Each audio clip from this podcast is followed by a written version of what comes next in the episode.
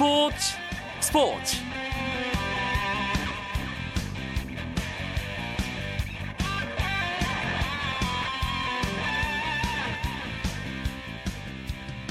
안녕하십니까. 수요일 밤 스포츠 스포츠 아나운서 이광용입니다. 2013 프로야구 내일부터 드디어 대망의 한국 시리즈가 시작됩니다. 경기를 하루 앞둔 오늘 대구 시민체육관에서 삼성 라이온즈와 두산 베어스의 한국 시리즈 미디어 데이가 있었는데요. 아주 화기애애한 분위기였다고 하네요. 한국 시리즈 관련 소식 잠시 후에 자세하게 알아보겠습니다. 먼저 오늘 들어온 주요 스포츠 소식부터 정리해 드리죠.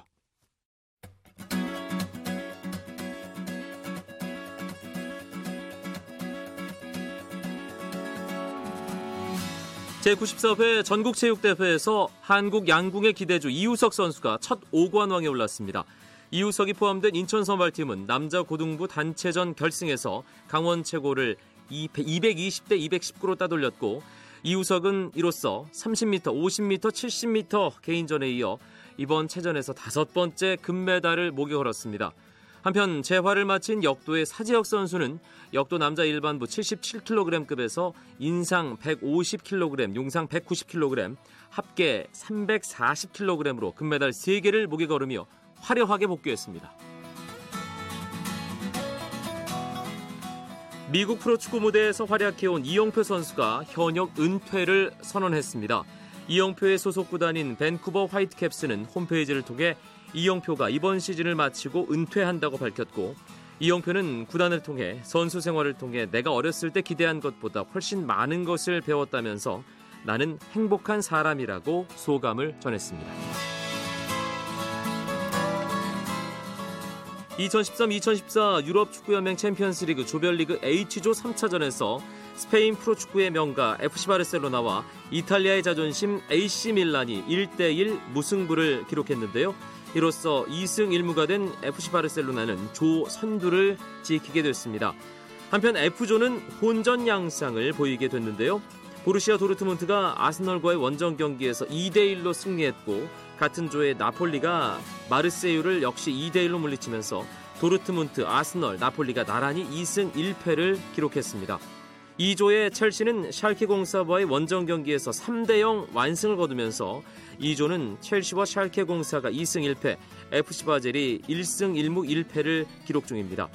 아틀레티코 마드리드는 빈과의 원정 경기에서 3대 0으로 승리하며 3연승 행진을 달렸고 G조 단독 선두를 질주했습니다. 내일 한국 시리즈를 앞두고 삼성과 두산이 장외 입심 대결부터 펼쳤습니다. 한국 시리즈 미디어데이 소식과 함께 시리즈 전망까지 일간 스포츠의 유병민 기자와 함께하겠습니다. 어서 오세요. 네, 안녕하십니까. 한국 시리즈 드디어 시작되네요. 유 기자도 대구 가시나요? 네, 저 내일 점심 기차로 대구로 내려갑니다. 네, 미디어데이가 아주 화기애애했다고요? 예, 저도 뭐 영상으로 봤고 현장에서 취재를 한 취재 기자 통화를 했는데 굉장히 화기애애한 분위기 속에서 입담 대결을 벌였다고 합니다. 네, TV 중계를 통해서 미디어데이 직접 보신 분들도 분명히 계실 겁니다. 네. 어떤 얘기 오갔는지 유병민 기자가 정리를 좀 해주시죠. 네, 먼저 삼성에서는 류중일 감독과 주장 최용우 선수 그리고 투수 배영수 선수가 나왔고요. 두산에서는 김진욱 감독과 주장 홍성은 그리고 투수 유희관이 나왔습니다. 뭐 네 선수 모두 워낙 입심이 뛰어난 선수였는데 가장 먼저 눈길을 끈 거는 이제 홍성은 선수가 오승환 선수를 겨냥해서 곧 떠날 건데 시원하게 한번 치겠다 이렇게 얘기를 했고요. 네. 그리고 유일관 선수가 시즌 중에 한번 느린 커브로 인해서 삼성과 한번 좀 언쟁인 적이 있었습니다. 진가병 선수가 좀 기분 나쁜 제스처를 취했었죠. 좀 취했죠. 예. 근데 유일관 선수가 이번에도 던질 준비는 돼 있지만 뭐 상황을 보겠고 그때 당시에는 뭐 그런 오해가 있었는데 이번에는 정말 제, 가 던지고 제 무기기 때문에 던지는 거기 때문에 오해하지 않았으면 좋겠다라고 미리 이렇게 좀 잘랐고요. 네. 삼성 같은 경우에는 배용 선수가 두산과의 개막전에서 말로 없는 두 방을 맞았습니다. 개만두 사건이라고 그렇죠. 보죠. 예, 개막전 김현수, 말로 없는 두 방. 네, 오재현 선수와 김현수 선수에게 말로 없는 두 방을 맞았는데 배용 선수가 그것 때문에 서력을 하겠다고 이번엔 반드시 김현수와 오재현을 잡겠다고 서력을 벼르고 있습니다. 두산의 홍성은 유희권 선수는 미디어데이 전문 선수 같아요. 준 플레이오프 플레이오프에서 한국 시리즈까지 네. 계속 계속해서 나오고 있죠. 워낙 입심이 뛰어난 선수입니다. 홍성훈 선수야 뭐 워낙 유명했고요. 유희관 선수야말로 입심의 그런 새로운 샛별이라 볼 수 있는데 두산 선수들에서도 이 유희관 선수는 분위기 메이커로 유명, 유명하고요. 워낙 기자들하고 얘기할 때도 농담이나 그런 어, 재밌는 얘기를 많이 해서 인기가 많습니다. 예. 한국 야구위원회에서도 고민을 했어요. 똑같이 계속 나오니까 바꾸는 게 좋지 않겠냐고 했는데 홍성흔 선수는 주장이라는 상징성이 있고 또 유희관 선수는 에이스라는 그 상징성 때문에 또 나오게 음. 됐습니다. 네. 어제 저희가 유희관 네. 선수 화요 초대석 시간에 인터뷰를 했거든요. 네, 네. 그런데 입담이 참 대단하다는 건 저희 두 번의 인터뷰를 통해서 확실하게 증명이 됐고요. 예. 제가 어제 유희관 선수에게 이런 질문을 했습니다.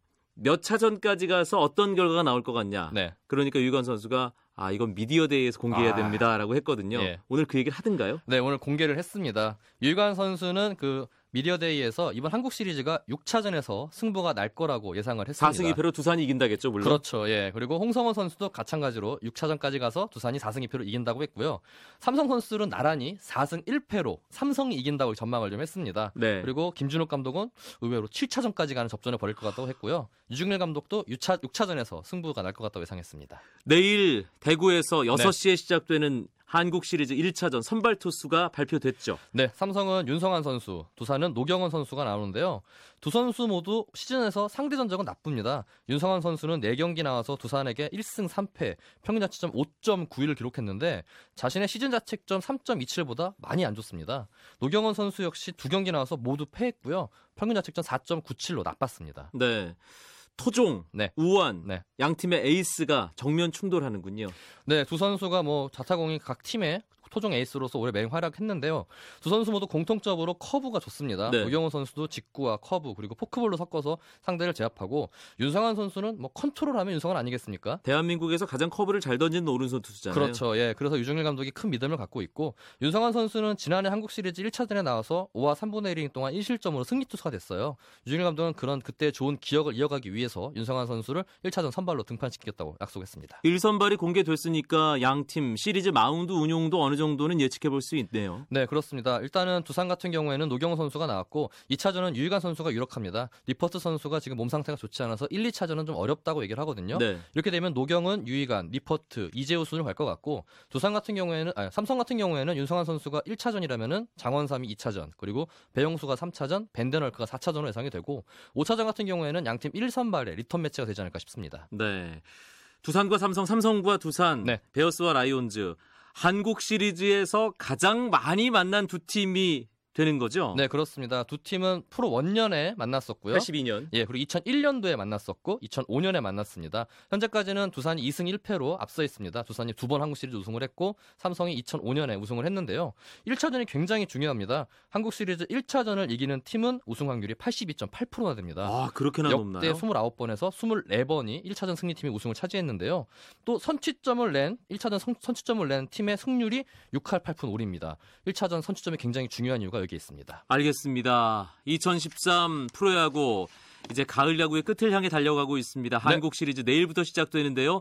스포츠 스포츠에서도 따끈따끈한 소식으로 매일매일의 한국 시리즈 여러분과 함께 하겠습니다. 유병민 기자가 또 수고를 많이 해주셔야겠네요. 경기가 전화 연결 전에 일찍 끝났으면 좋겠습니다.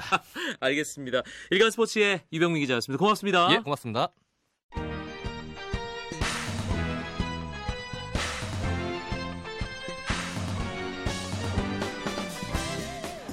스포츠 스포츠 수요일 밤을 책임지는 대표 코너죠. 류추 분석, 류현진 추신수의 메이저리그 이야기로 이어드립니다.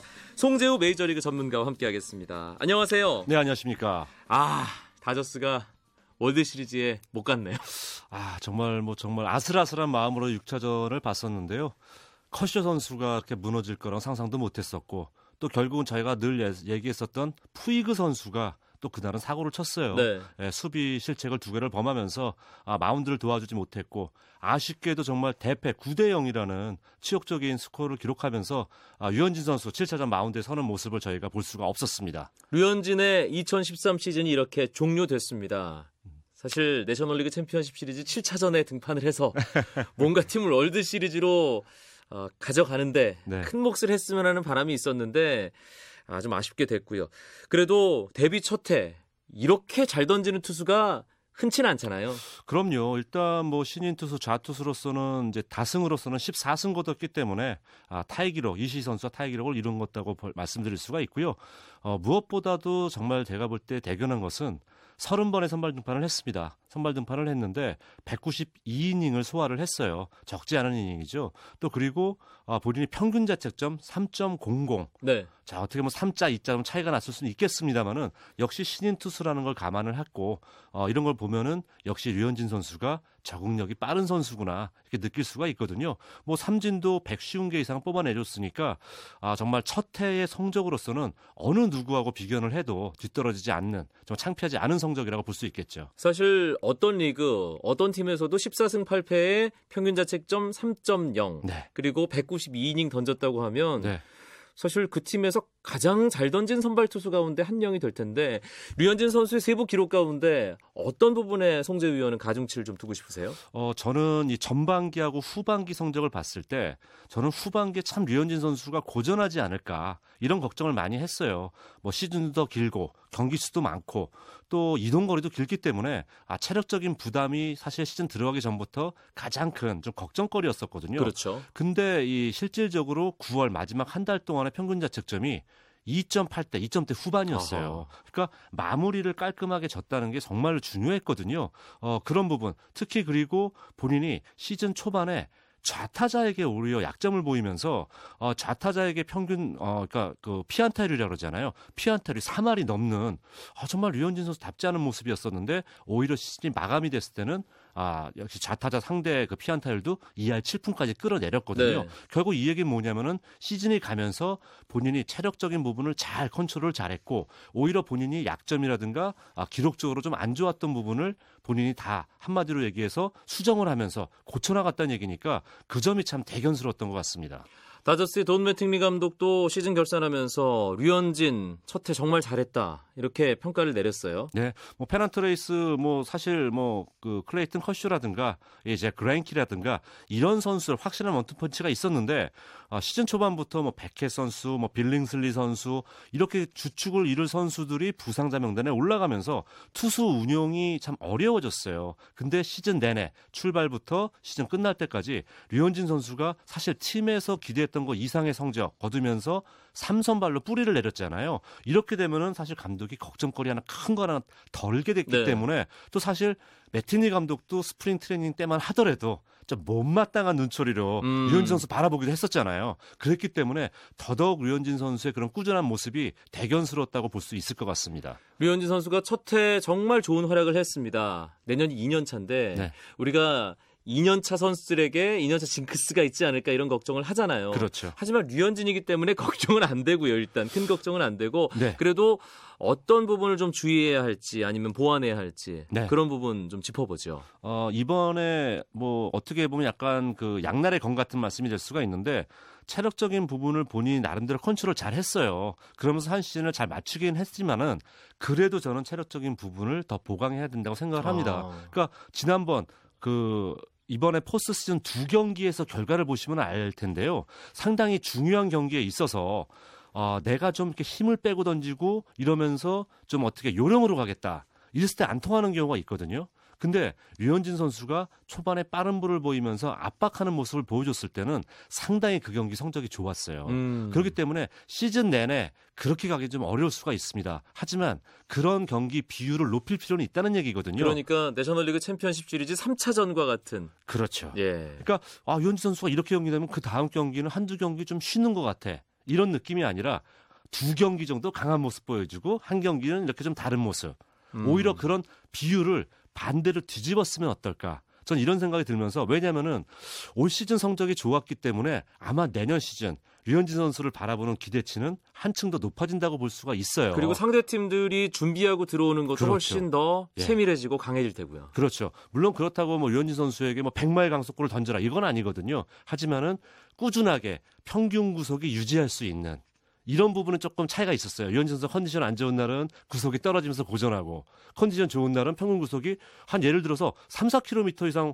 평균 구속 차이가 난다. 이러면 좀 문제가 될 수 있거든요. 음. 그래서 그런 부분에 있어서 조금 더 체력적인 보강이 된다면은 더 완벽한 투수에 다가설 수 있다고 믿습니다. LA 다저스의 시즌이 끝났습니다. 사실 내셔널리그에서 두 번째 자리를 차지한 거니까 네. 상당히 잘했다는 생각도 들고요. 또 네. 워낙에 2013 극적인 반전의 한 시즌을 보냈기 때문에 아 내년 시즌에 대한 기대감으로 가득 차고 팀 분위기 좋을 것 같은데 의외로 예. 칼바람이 불고 있어요. 어, 그렇죠. 지금 뭐 다저스는 사실 시즌 들어가기 전에 어, 뭐 매직 존슨 구단주까지 이런 얘기를 했었잖아요. 우리는 우승 아니면 실패다. 음. 그 정도로 투자를 많이 했기 때문에 아, 무조건 우승을 가야 된다고 얘기를 했어요. 그렇기 때문에 말씀하신 것처럼 아, 남들은 포스는 한 번 못 가서 올 시즌 피츠버그 같은 팀은 21년 만에 올라왔는데 다저스는 그게 아닌 거죠. 네. 다저스는 그렇기 때문에 지금 먼저 어, 그수 펠손이라는 미국의 메이저리그뿐만이 아니라 프로 스포츠의 최초로 수석 트레이너가 여자였었잖아요. 이분이 먼저 사임을 했어요. 올 시즌 유난히 좀 부상이 많았잖아요. 거기 책임을 지고 사임을 했고 또 이제 오늘 같은 경우에는 이 수석 코치 힐만 코치 역시 지금 사임이 아니라 여기는 지금 경질이 된 네. 그 힐만 코치의 경질은 좀 시사하는 바가 큰데요. 경기 다저스 경기 많이 보신 분들은 경기 중에 계속 매팅리 감독 옆에서 계속 대화를 나누는 코치 한 분이 계셨어요. 그분이 바로 이 힐만 코치였거든요. 음. 그렇기 때문에 이분의 경질은 이 매팅리 감독까지 영향을 미치지 않느냐는 소문이 있기 때문에 조금 지켜볼 필요는 있습니다. 매팅리 감독은 어떻게 될까요? 어떻게 보세요? 매티니 감독은 현재 상황에서는 아 시즌이 끝나기 전에 내년 시즌 옵션을 발동을 시켰거든요. 근데 이렇게 시즌이 허무하게 끝나게 되니까 내년 시즌에 본인 스스로가 되돌아올지 확실치 않다라고 얘기를 했어요. 이렇기 때문에 매팅리 감독도 사실 지금 이 분위기라면은 본인 스스로가 내년 옵션을 발동을 했더라도 사임할 수 있는 가능성이 남아 있기 때문에 현재로서는 조금 이 겨울에 추이를 지켜봐야 될 것 같습니다. 네.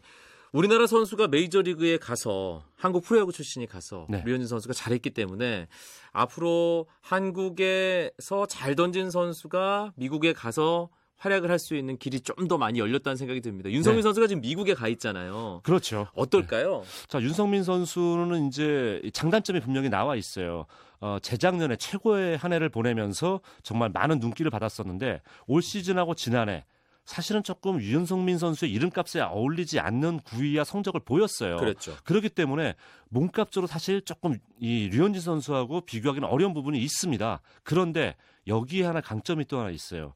류현진 선수는 포스팅을 통해서 갔기 때문에 구단 측의 부담이 커졌습니다. 하지만 아, 지금 윤성민 선수는 전혀 그런 부담이 없어요. 그렇죠. 그러니까 선수하고 조건만 맞으면 계약을 할 수 있잖아요. 그게 첫 번째 강점이 될 수 있고요. 두 번째는 어, 저도 이제 현지 스카우터 몇 명한테 얘기를 들었는데요. 이 얘기를 하더라고요.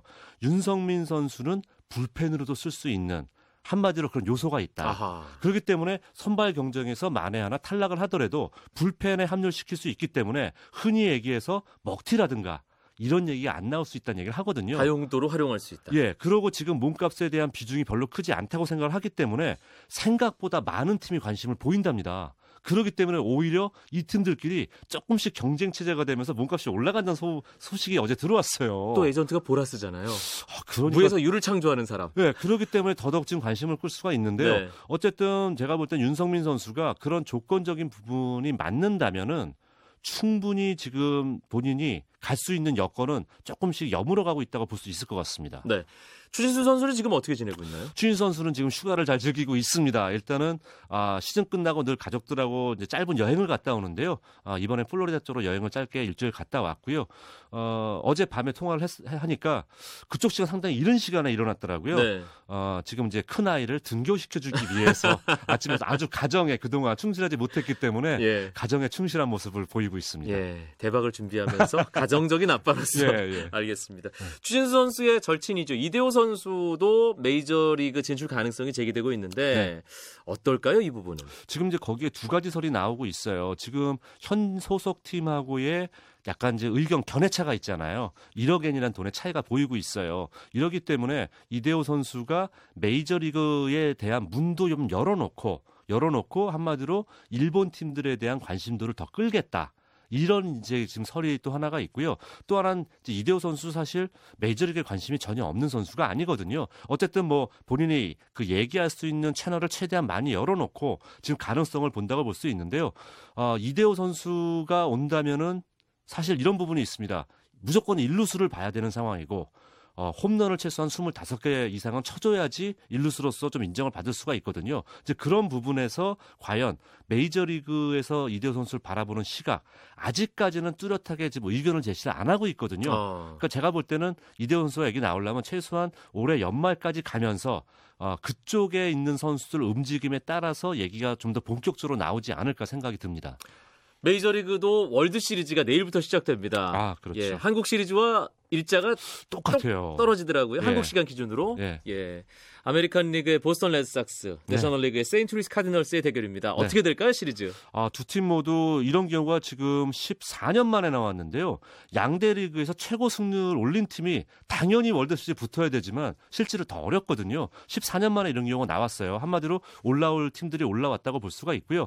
아, 보스턴은 지금 분위기를 타고 있습니다. 쉽지 않은 팀인데 분위기를 타고 있고 세인트루이스 카디널스도 막강한 지금 이 마운드를 보유하고 있어요. 이런 면에서 두 팀이 어느 팀이 우승을 한다 그래도 이상할 것이 없는 팀인데요. 어, 제 개인적인 생각으로서는 세인트루이스 카디너스, 그러니까 한마디로 보스턴이 디트로이트를 제끼는 데는 디트로이트의 약한 불펜이 상당히 영향을 많이 미쳤습니다. 네. 근데 카디너스는 그게 아니거든요. 불펜도 막강해요. 그렇기 때문에 보스턴이 전통의 강팀이긴 합니다만은 세인트루이스가 제가 볼 때 그 마운드를 무너뜨리지 못하고 또 하나는 데이비드 오티즈가 막강한 선수가 있잖아요. 이 선수가 3, 4, 5차전에 못 나올 가능성이 커요. 지명타자로서 수비가 안 되잖아요. 아하. 이 부분이 상당히 변수가 될 수가 있거든요. 그럴 수 있겠네요. 그렇기 때문에 제가 볼 때는 반대로 여기는 주전 일루수 앨런 크레이그가 돌아와서 합류했어요. 이런 플러스 마이너스 요인이 있기 때문에 아주 근소한 차이입니다만은 세인트루이스가 조금은 유리한 고지가 아닌가라는 생각이 듭니다. 양팀 공히 리그 챔피언십 시리즈 6차전까지 치렀잖아요. 바로 그거죠. 월드 시리즈는 7차전까지 갈 가능성이 아주 크겠네요. 아주 크죠. 제가 네. 볼때 최소 6차전입니다. 거기도. 알겠습니다. 그리고 보스턴이 밤비노 저주 풀었던 2004년 아, 예. 월드 시리즈 상대가 네. 세인트루이스 아니었나요? 그렇죠. 그때 이제 이 보스턴의 기세가 대단했던 게 지금도 유일무이하잖아요. 챔피언십 시리즈에서 reverse 그렇죠, sweep을 sweep을. 양키스를- 양키스를 상대로. 제가 볼 땐 그게 양키스였기 때문에 더더욱 보스턴의 기세는 막을 수가 없었어요. 카디널스도 약한 팀이 아니었는데 무릎을 꿇었잖아요. 근데 9년 전 얘기고 그때하고 남아 있는 선수가 지금 오티즈밖에 없어요. 네. 그렇기 때문에 제가 볼 때는 보스턴이 이기기 위해선 정말 좀 미쳐주는 선수 오티즈가 3, 4, 5차전에 빠졌을 때 누가 그 공백을 메워줄 수 있느냐 그게 보스턴의 열쇠입니다. 네. 그러고 보니까 뭐 갖다 붙이는 게 될 수도 있겠습니다만 미국이나 한국이나 가을 야구 단골 팀이 네. 이 시- 어, 챔피언 정말요. 시리즈에서 만났고 마지막 네. 무대에서 만났고 또 메이저리그는 9년 만에 리턴 매치, 그렇죠. 한국은 8년 만에 리턴 매치. 어, 정말 묘하게 이렇게 됐는데 또 재밌는 거는 이런 게 있어요. 2000년대 들어서 보스턴이 월드시리즈 우승을 2004년, 7년 두 번을 했죠. 카디널스는 2006년과 2011년에 했어요. 두 번씩 한 팀이 이 두 팀밖에 없어요. 아하. 그렇기 때문에 여기서 이긴 팀이 현재 2000년 들어서 최다 우승 기록까지 가져가는 거니까 어, 상당히 더 신경전이 벌어질 것 같습니다. 이번 월드 시리즈는 여러모로 흥미진진한 시리즈라는 말씀 다시 한번 드리겠습니다. 류현진 추신수의 메이저리그 이야기 류추 분석 오늘 여기서 마무리하겠습니다. 송재우 메이저리그 전문가와 함께했습니다. 고맙습니다. 네, 감사합니다. 저는 내일 9시 35분에 다시 뵙죠. 아나운서 이광용이었습니다. 멋진 수요일 밤 보내십시오. 고맙습니다. 스포츠 스포츠